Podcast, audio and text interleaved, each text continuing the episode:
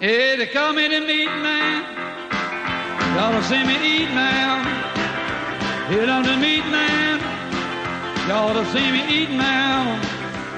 I got jaws like a bear trap, a teeth like a razor. I made tack tongue with a sensitive taster. I was born out in Texas, called the land of beef. Never catch a muscle greener, showing the hell like a meat. I'm the meat man. Y'all to see me eat now.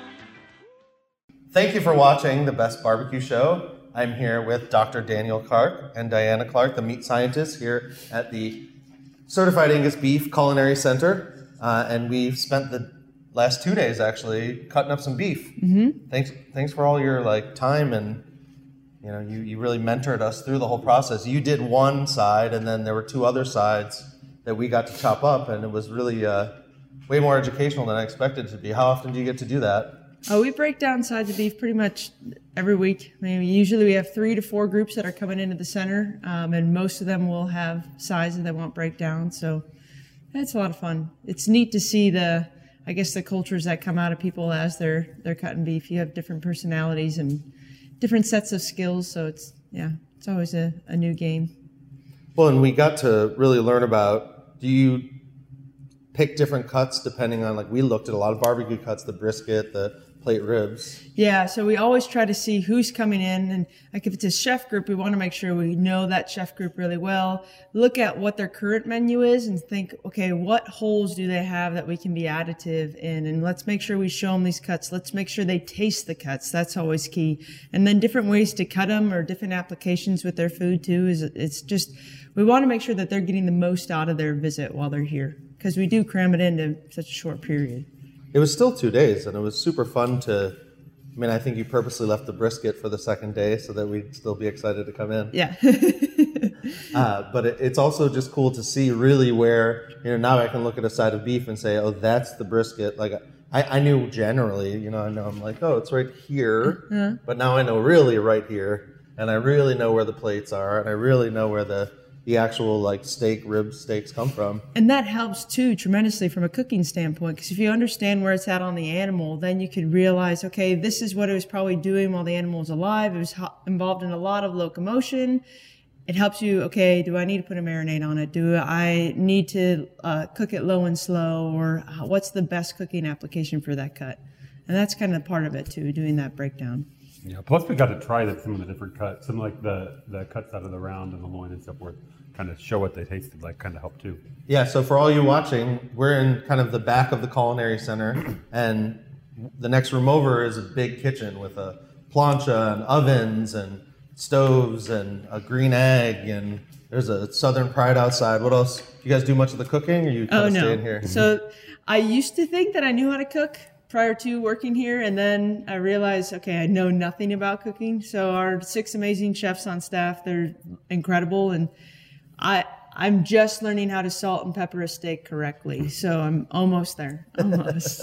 Well, I wouldn't compare yourself. You know, it's like them trying to come in here and butcher. So you know, Yeah, guys have a, a one up on each other. yeah, that's we're here to help each other out. That's how, how we look at it. But the cool thing is, is that we got to take it right off the side of beef and throw it right in a pan, throw it right in the oven. Um, you know, I would have enjoyed to cook the brisket and some other things, but of, of course, we don't have time to spend all day here.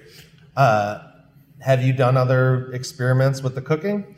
Yeah, we've done so. Usually, people will write in or anything or get comments and questions about stuff. Hey, is there differences between this? And so we want to try to make sure that we give get a scientific approach to it more than anything, rather than just, uh, oh, this is what we think. So we'll look at different cuts in terms of tenderness. Like we've taken the top sirloin and broken that apart and actually taken Warner-Bratzler shear force of it. So that's actually picking up the tenderness um, of it, how much force it's going to take to bite through that steak to see, okay, yeah, the culotte actually is the most tender piece on that top sirloin.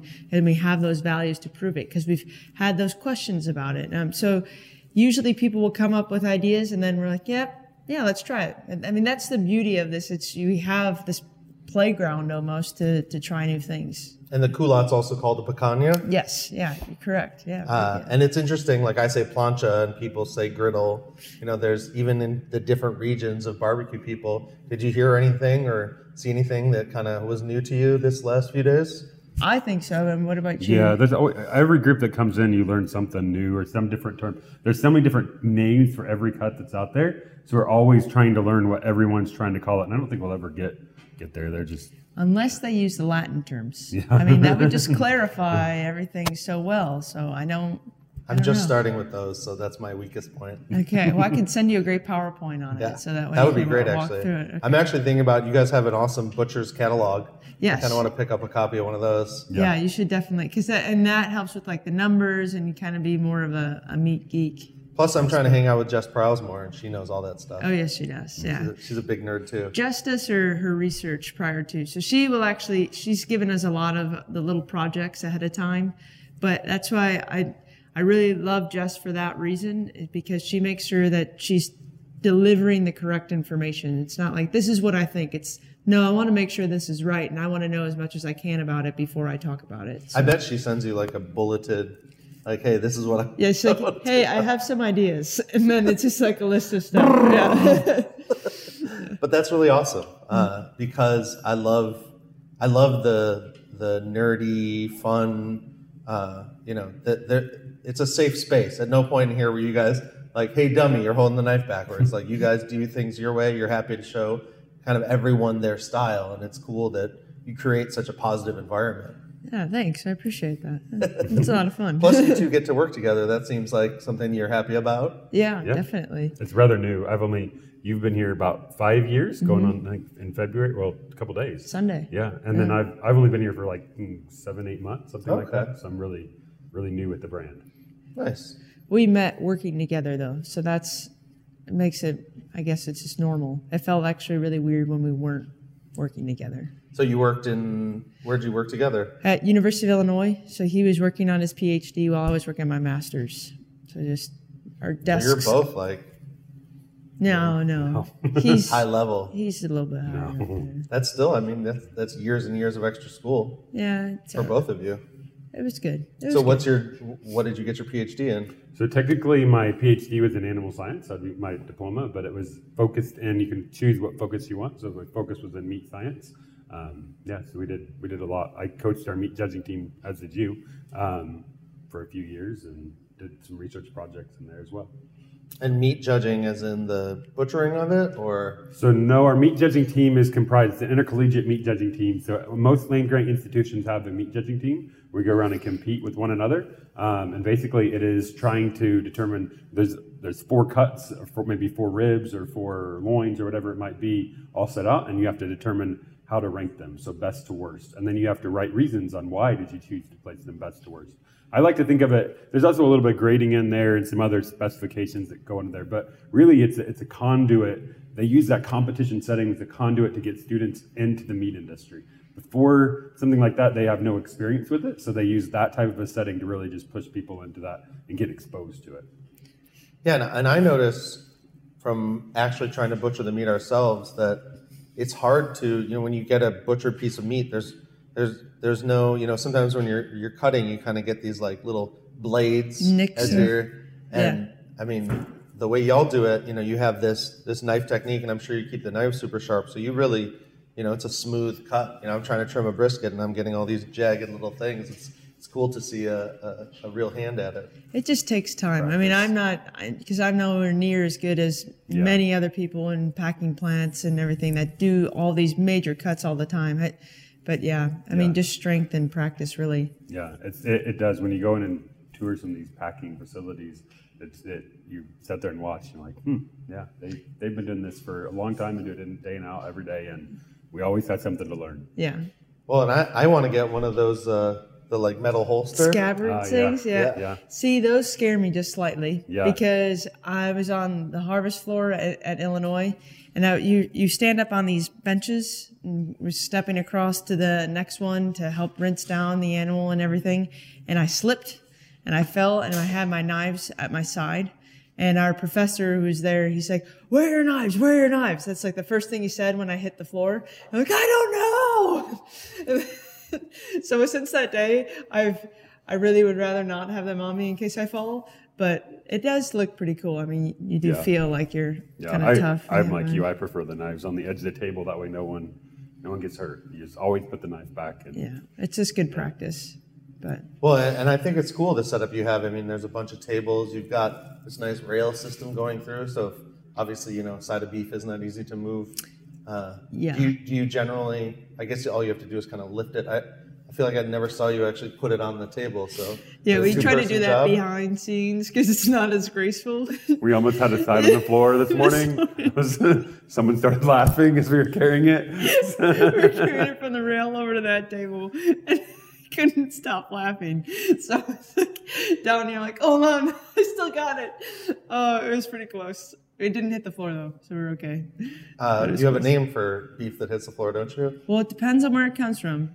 But yes, if it's from the chuck, then it'd be ground chuck. Ground chuck. that was a, a common joke while we were uh, while we were chopping stuff up, uh, and it's just so it, it, it's so satisfying to have all this knowledge to take back with me, and it was great that you know you guys really adapted to all of us had our phones out and our cameras and stuff. So I'm guessing you, you're used to that now. Everyone's trying to get a picture of every moment of it. Yeah, it's it's pretty neat to see, and especially I mean, just standing back and watching it and seeing everyone get excited. Like you see the light bulbs go on and stuff. Oh, can I record them? Like, yeah, that means I'm showing you something valuable. So like, I I really do appreciate it. And not everyone has the opportunity every day to, to do what we're doing. So it's fun that they think it's interesting and so forth. And they actually do have an opportunity to come and break something down and, and see not only that, but then cook it right beside there and, and try it. Yeah. So it's kind of a fun thing for them. And you also mentioned you like having the barbecue people Oh, last yeah. because we're the most fun. Oh yeah, that was you guys rounded out the week perfectly. Like it's if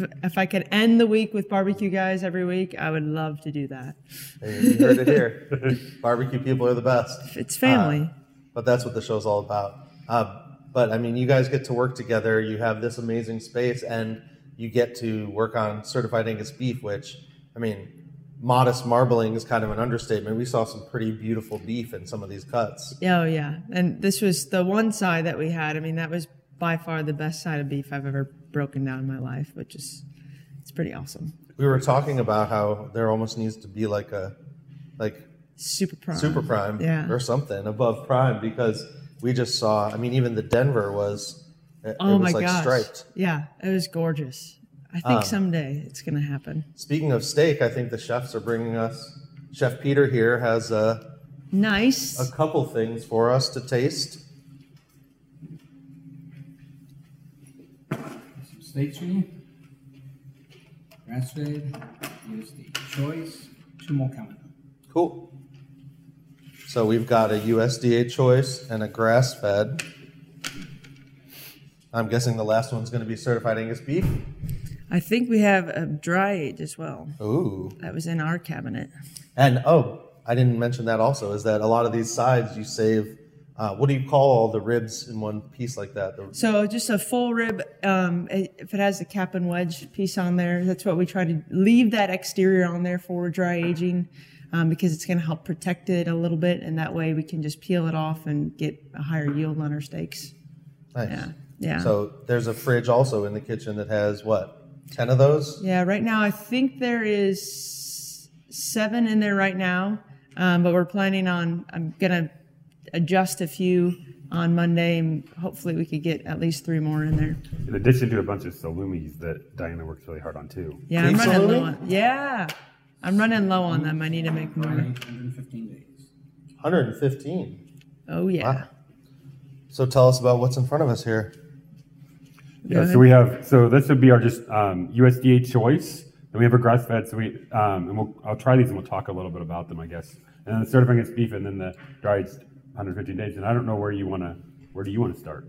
Uh, I mean, I, f- I feel like we should start with the the choice. No, Sounds good. Yep. leave that save the best for last. Sounds good. All right. Go ahead.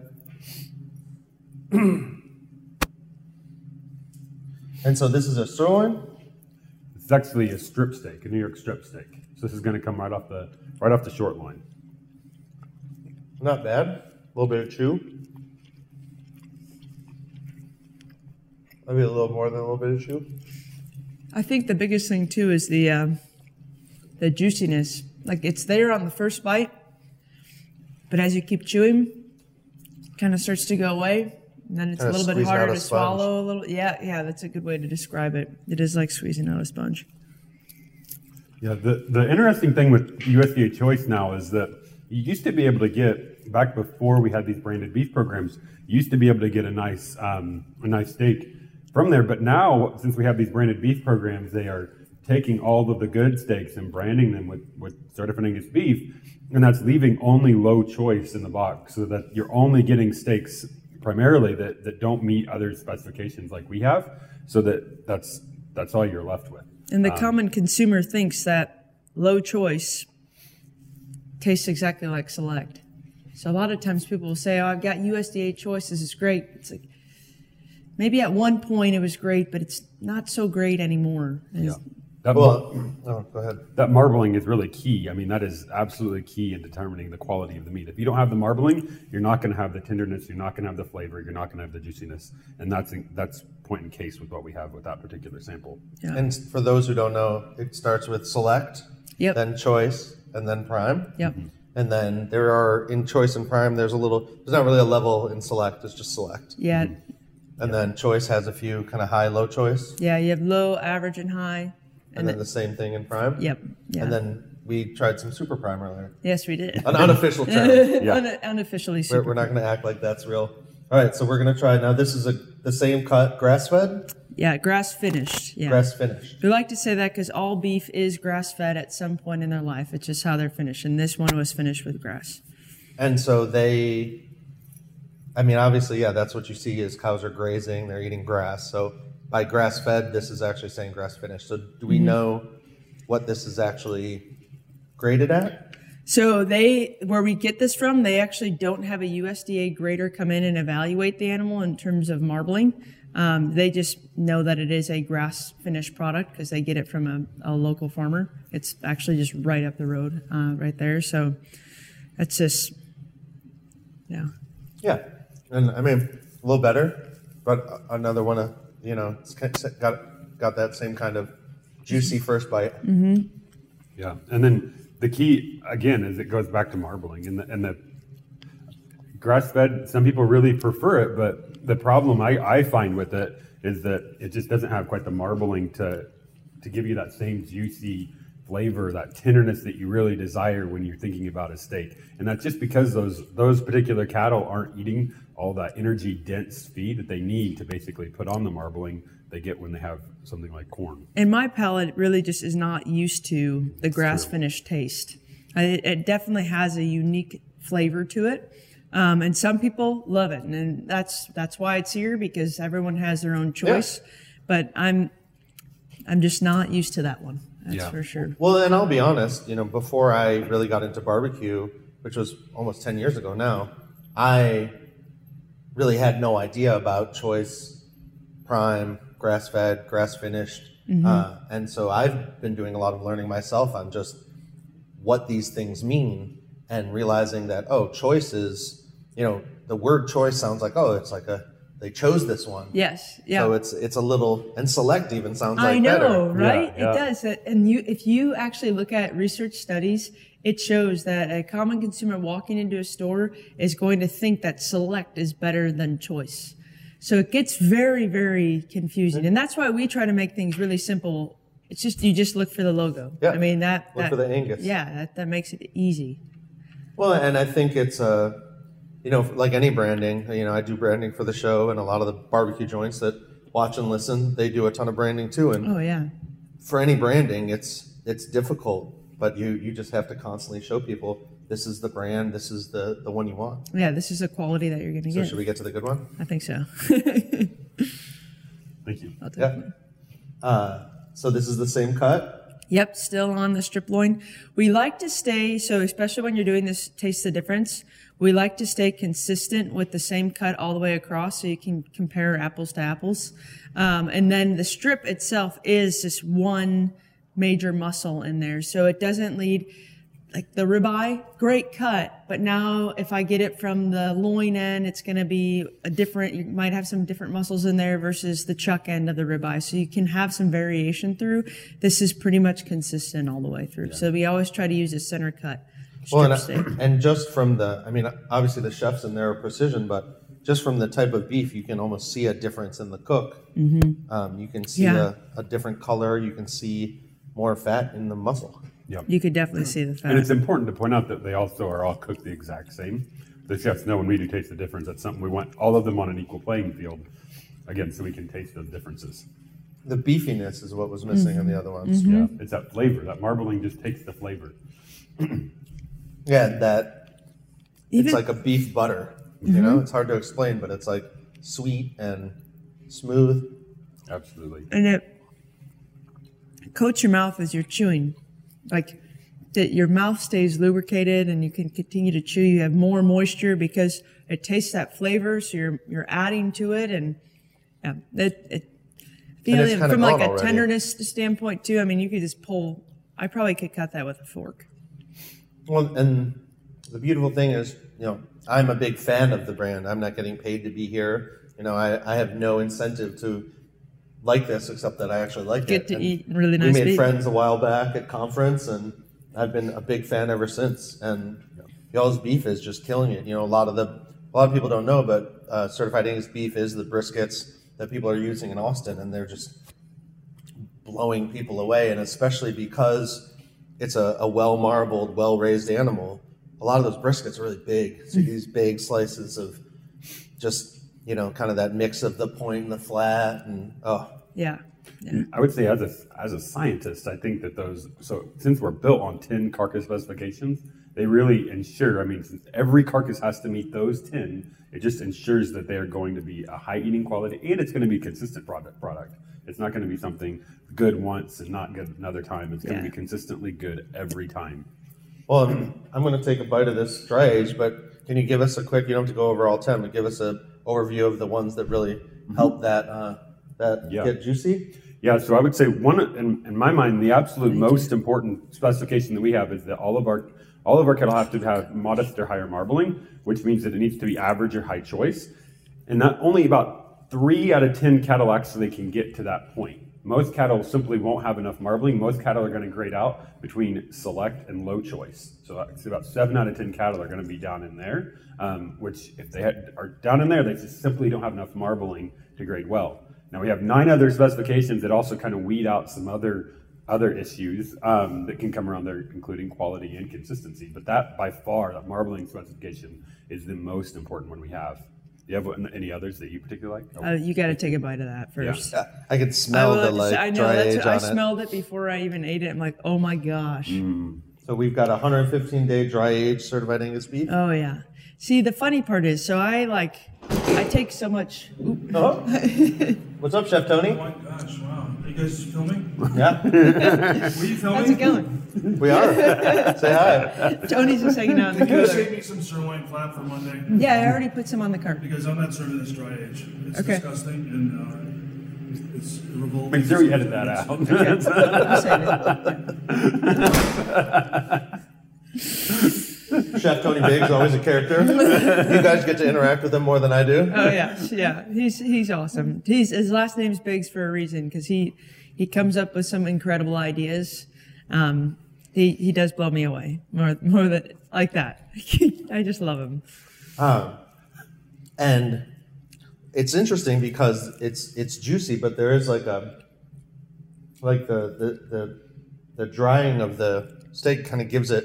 It looks like it would be tougher, like it's a tighter muscle. Yeah. But then you bite it and it's soft. Oh, it's so tender, and you get that the nuttiness, the beefiness, that aroma mm. to it is incredible. And I like I take so much pride in these because I take them and I put them in that cooler, and then I let them sit there, and then I cut them.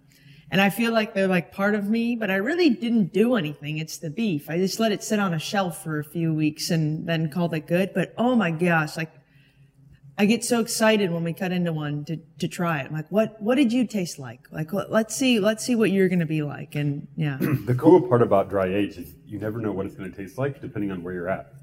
Every different region of the United States or the world, depending on where they're at, is going to taste just a little bit different to their own. That own cooler will have their own unique flavor, mm-hmm. which is really cool when you, think, when you think about the dry age and how it tastes. Well, and you're kind of at the whim of the the things in the air, even mm-hmm. maybe even where the cattle's from, or where whether you're in Ohio or wherever. I mean, you do check them throughout the, the aging, right? You Yeah. kind of see the the color and you make sure that it's not because it can go bad, but it's in a control system like this. It really it's yeah, hard to do. we just want to make sure that the temperature is right and that the fan is constantly moving and circulating air on them. And I usually will just look and give them a feel to see if they. Sometimes you can harden them too fast if the air is too too strong or anything on them, and they can dry out quick.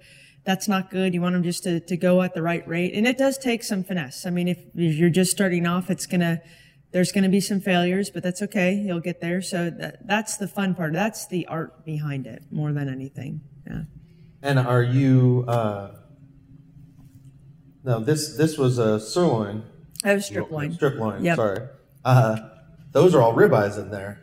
No, most of those. So those are the strip, the rib ends of the strip loins that are facing Oh, out. okay. Yeah. So- we use we do mostly strip loins here for dry aging. Um, we do ribs every now and again, but I feel like you're you get more flavor out of the strip because there is less protecting it. You have the bone and you have the fat on either side, but it's a thin layer that's all the way through. Usually when you dry age the rib, you have that cap and wedge meat that sits on top. So you don't have that great flavor development. And that's me personally, but that's, I, that's why I like that strip loin. Now you could age any cut. Like Yeah. there, there's many different types out there. Ribs are I another. mean, we've example, done but top round. We've done a mock tender. Yeah. Um, we've done all sorts of different cuts. We just prefer the strip loin here. People age briskets, but that's Yes. not really. You don't really want to smoke that. So yeah, exactly. We've done that. We've dry aged briskets here, and the flavor was incredible from a dry age standpoint. It took went a lot faster from a cooking standpoint too, Yeah. just because you've lost a lot of the moisture. But the smoking, we tried smoking it. You cannot taste the smoke. The smoke wasn't able to penetrate because that moisture loss. So it still was a great piece of meat, but I just wouldn't. I wouldn't smoke it. I would just take it and cook it in the oven. Well, and especially if you're working on barbecue, you're you're trying to get as much out of that as you can. Exactly, So yeah. You, you're going to lose. Like, do you keep track of how much you lose on the? Usually, when it's sitting in there, so from a moisture loss standpoint, you're going to lose about 17%. And when we did the dry age brisket, we compared it to a wet age and cooked, and they actually ended up through the cooking process, ended up losing the same percentage of moisture overall. So you're going to have a very similar yield in it, um, but it's just not worth dry aging if you're ultimately going to smoke it because the smoke flavor is great on its own, dry age flavor is great on its own. Just don't mesh well. Now that now strip loin, if we go back to that one, that's going to be a different yield process. That's something we grill, and before we can ever grill it, after it comes out of the dry aging room, we have to trim that down. We have to trim that crust completely off. So we're going to lose a large. That's why dry aging. That's why dry aged steaks are so expensive because their yield is so low. Yeah. Right. You take the the price per weight and you have to multiply that because Yeah. they're losing so much. Plus, they have to. You're cutting off some of the fat. You're cutting off some of the outsides because It's that's gotta just be not gonna discarded. good Yeah. To eat. Yeah. Did you put it? I, I hear some people put it in grinds. So the trim and stuff, I would not just because it's it can have mold on it and you just don't know everything that is there. Um, you can throw some. If I trim this down and let's say I had um, some stew pieces or vein end or whatever, you could throw that into grinds. That would be fine. Yeah. Um, I have seen people take some of that trim and actually put it down into a stock. And that would be okay because you're going to boil that water. It's going to get really hot. It should eliminate everything. And then you have like a, a dry aged beef stock, which is kind of cool. Yeah. Um, but yeah, usually most of the trim would be discarded more, more than anything. I think I think you got to be really careful when you start playing with that trim. That that crust is what we call it. It's got some mold. It's got some different things on it. Unless you're doing some really intense bacterial testing or whatever, you don't know what's there. So I think sometimes it's better to to discard Yeah. and eat the good stuff. Eat And what's I, in the middle. I think the common perception is that, oh, everything's okay as long as it's not black mold. Well, that's not true. Like molds are many different colors. You can have black molds that are good. You can have black molds that are bad. So you, you can't just identify it with your eye. You really need to know what types of molds are there. And so it's better just to, from a food Be safety safe, standpoint. cut off all the edges. Yeah. Just cook the good part in the middle. Exactly. Yeah. And even in the middle, I mean, it's got this blue cheese, nutty. Yeah. Yeah. It's a really Yeah. delicious. So is is dry aging your favorite experiment, or have you done some others in here that you you excited about the results? Um, I like making sausages. It's not really an experiment, but it's just fun. And you usually, Sausages I usually, is hard. Yeah, I usually sing while I do it, and it just makes it relaxing. And I don't know. Nineties hits or what? Um, it depends. Like sometimes I go like complete Italian opera type, Oh. and then just you, know, it, you got to get in in the mo- mode for it, yeah, the mood for it. You got to just be feel feel those. The big lungs. yeah, yeah.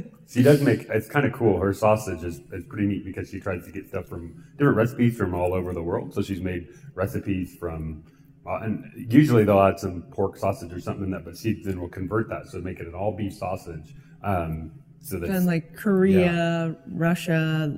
So basically, I'll look. I'll look on Google, but for that country, and kind of figure out what their local recipes are and stuff. some of them are dry down in the dry aging room, and some of them we would do fresh. yeah. So Well, and I, I like the idea of experimenting, and and a lot of people in Texas put beef fat in, even in their pork sausage mm-hmm. because the pork just doesn't have enough of that kind of juicy Say- fat to yeah. make a good sausage. Yeah, that's what's cool. Do you, do you have a favorite sausage. that you've made? Is he So- your number my one tester? my, my favorite that she makes is probably the mortadella. That's mortadella. She also makes a really good chorizo and linguiça. There's a bunch. She has a bunch that are really really good. See, one of my favorites is the uh, loukaniko, and it's a Greek sausage, and it's actually has orange zest in it. And the first time I made it, like you have, it's a lot of orange zest, and I thought like, I really hope that I cannot taste the orange zest in it after I cook it because I don't want to do this ever again. But you can, um, and it's fantastic. And so actually that inspired because I tasted it one day, had that sausage, like, wow, this is really good. I kind of want a blue moon. Like as I'm eating this sausage, I'm like, that's really cool. We should make all these sausages and then do beer pairing with the sausage. And then I met Christina Garbo and she knows everything there is to know about beer. And so like, Christina, can we come up with these different sausages and then you pair beers to them? Like, yeah, that's not a problem. I'm like, okay, this is, this is great. So that we actually had a session here where we all made sausages and then she had paired beers to those sausages. So you got to experience different flavors based off of the beer that you were drinking. And it was a lot of fun. She's also done some really kind of fun sausages, like the uh, she did pumpkin spice uh, or pumpkin spice here this fall. That's it's kind of fun. And then she does she does one that's kind of like a play off of like a, a blood sausage type Oh, of a, yeah, where it turns it completely black. So Uh, this is Chef Tony with his big ideas. He wanted a blood sausage, and I don't like blood sausage. I think it's gross. Um, so I told him that, that I wasn't going to do it, but then he kept asking about it. So I took uh, charcoal powder, and I mix that in with a sausage. Well, the fat can't absorb that charcoal powder, so it leaves these bright white particles within the sausage itself, and it looks like a blood sausage. Like he's taking it to all these different events, and people do not believe that it's not a blood sausage when they see it, and then they taste it like, oh wow, it's really really good. So it's fun. It's uh, like activated charcoal, like the stuff that people eat, like hippies drink. Maybe I don't know. Do they drink that? Yeah, that's like supposed to be a cleanser. You drink activated Okay. charcoal. Yeah, I've never tried drinking it. Where do you? Is it? on uh, Tony gets it from Japan. Oh, okay, fancy charcoal. Yeah, I don't know. Here, Yamasan usually he works for us. He usually brings it over when he comes. That stuff, though, I mean, it, it gets everywhere. I it's very hard to get off. Yeah, it's You'll a dark probably sneeze and- later, and it it was yeah, it's everywhere. So uh, you just had a bunch of barbecue people in. Uh, what's next uh, on your agenda in the next few weeks? You got some fun groups coming through. I think next Yeah. Monday we have, uh, so we don't do this often, but we have like an evening in red here where we're actually going to do a coursed out dinner throughout the culinary center. So they'll start back here and have one course and then they move up to the island and have another course and finish off in the dining room. So it'd be neat to showcase the whole building. And then you guys. Yeah, we have then later in the week we have a Korean retailer that's coming in that has a Korean kind of grocery store. Um, so they'll they'll come in and they'll do very similar what we do with the barbecue group. We'll break down a side and talk about the different cuts and how they can be used in different Korean markets. So The cool part is I feel like with that, like they, most of the time they don't know how to speak English or a few of them might, but they still get a great education out of it. Like I always, I find it neat. Like there's one time where we had a group in, um, and none of them spoke English, but at one point we were all laughing together because there's just something happened and it was funny. And I'm like, this is, this is what life is about. It's just where you can find those common connections and just laugh and have a good time. And so that's the fun part back here. in fact, about a year ago, or actually it was over the summer, we had a dry aged steak um, that was actually much longer than 150 days. We aged it for 365 days. And when we had this international group in, they actually came in and everyone sang happy birthday to it. And about how many different languages? There's 13 different languages we all sang. It Wow, was we it was wheeled it in pretty the middle of the room, and everyone surrounded it. We made it a little cake. It was red velvet and white marbled. Uh-huh. Yeah. How crazy did that taste? The the dry age it wasn't that It good wasn't actually. I've heard I've heard that even you know that a lot of people's sweet spot is like 30 to 50 days. See, But I this like is pretty good for 115. This That's is what I- delicious. I call it my savory spot. Get it, savory, okay. And then, but between 80 and 120 days, I feel like that's the, that's, if you go past 120, that's even pushing it. But if you go past 120, it almost gets tough. Yeah. It just You're losing too loses, yeah, it's yeah, it just not worth becomes it. dry, dry, Yeah. Yep. Yeah. like dry aged. Yes, like dry, dry. Extra wise. Yeah. Jerky dry age. Well, so you both get to work together, and it sounds like you worked together before. So, and I mean, obviously, it's like a playground in here. Uh, you don't really like fight much, huh? You just you get along great. You get to laugh together. You take all the aggression out of the cutting. So it's, you don't have to worry about it then as much at home. It, it works out. And uh, how did you get connected with Certified Angus Beef? Because I mean, obviously, this isn't. There's only two people in this science um, in the center, so it's it's not an easy job to get. So there, so I will say that there are a few others. That ha- they are meat scientists, like our president, for president. instance, has a meat science degree. Um, But he's busy doing other yes, stuff. yeah. We, but we do have a few meat scientists that actually come over and help when we have large groups. Um, yeah, but this is kind of, I guess, her main thing, day in and day out. And the only reason why he got a position at Ohio State, and they have a research center here in Wooster, and so that's what moved us to Wooster, Ohio. And then I found out Certified Angus Beef was in town, and four or five months after we moved, I got a position here, and yeah. Then he realized how great working with beef was rather than poultry, and joined. Well, that's why someone said you were a chicken guy before. Yes, yeah, Yeah. yeah. Yeah, It's gonna take a while to live that one down, huh? Make sure that everyone is aware of that one. well, now the world knows. uh, well, so one of the last things I ask anyone who's on the show is, uh, what's your message to people who are, you know, we have uh, a lot of Texas fans, A and M, uh, people that are in ag, meat sciences. What's your message to someone who's an aspiring meat scientist or someone who's excited about their own dry age project at home? I'd say mine would be is don't be afraid to try things. Uh, reach out to people for help whenever you can. I mean, that's building that community of people, especially barbecue world. I- I'm always amazed by how nice and friendly everyone is and just willing to help out. Never be afraid to ask. Never be too proud to ask for help. And it's- even from a meat science standpoint, if you're looking to get into the meat industry, the minute someone asks me about getting excited about meat science, I love meat science. So yes, I want to talk to you about it as much as I can. So that that's always just reach out for help whenever you can because people really want to help. Yeah, there. I think there, are, and I didn't know about even a meat science education or a career in meat science until I got into college, and then kind of open the doors and open your ideas about that. So I think just like you're saying, just keep keep your mind open and keep thinking about all these different options you have. You'd be surprised at all the opportunities that'll come your way. You kind of just leave them open. Talk to your local butcher. Yeah. Yeah. Go go into your local pit rooms. Yeah. Yeah. Maybe yeah. ask permission if they look hesitant. that might always be good first. but do you have a story from how you got into these things from before you got your meat science degrees? How did you get in? So I guess I so I actually grew up on a farm. We, both of us are from Illinois originally. I grew up on a small farm um, in a small town in southern Illinois, um, and basically I grew up around cattle. Wanted to be a veterinarian my whole from when I was this big all the way until I was in college.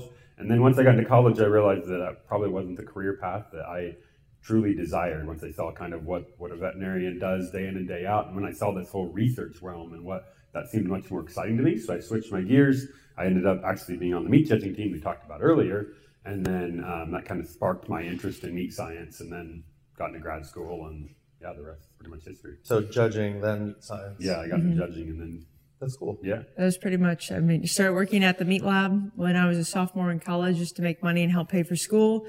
Dr. Tom Carr, he was our meat judging coach. He asked me if I wanted to judge. I told him I had no idea what I was doing. He's like, that's, that's perfect. We need you. So I started doing that and went downhill after there. Yeah, it's a blast. Uphill. Yeah, yes, yeah. Well, thank you both. Uh, you know, it's an honor to get to come here. It's cool that we got to spend two days together, and we even got to get some extra steak out of it all. Yeah, of Yeah. course. Well, thank Thanks you for joining much. us. Yeah, Yeah, thank Thanks you. for coming. Appreciate it. You're always welcome. Yeah. Cool. Cut. Print. All right, can we redo that? No, I'm just kidding. Hey, they call me the meat man. Y'all see me eat now. Hit on the meat man. Y'all see me eat now. I got jaws like a bear trap, a teeth like a razor. I made tack tongue with a sensitive taster. I was born out in Texas, called the land of beef. Never catch a muscle green or showing the hell like a meat. I'm the meat